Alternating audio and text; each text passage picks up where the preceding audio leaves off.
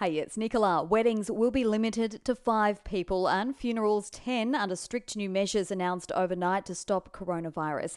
Nail salons, open house inspections, saunas and swimming pools are also on the long list that'll be forced to shut, while hairdressers will need to have customers in and out in 30 minutes or less and adhere to strict distancing rules. But Prime Minister Scott Morrison says schools will stay open. Medical expert advice on schools has not changed. It is safe to send your children to school. There's been discussions today between the Education Minister Dan Teane and the Education National Unions, and I'll be meeting with them tomorrow.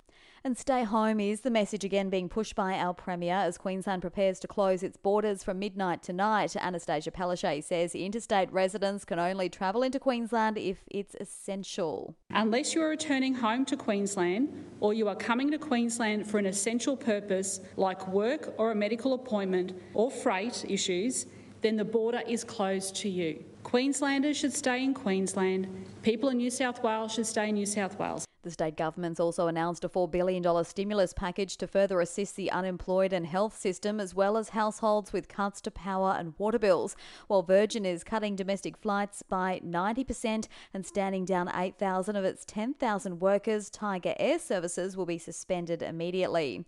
And the latest COVID update in the last hour has Australia's infection rate at 2,317, with 397 in Queensland, 46 of those on the Sunshine Coast.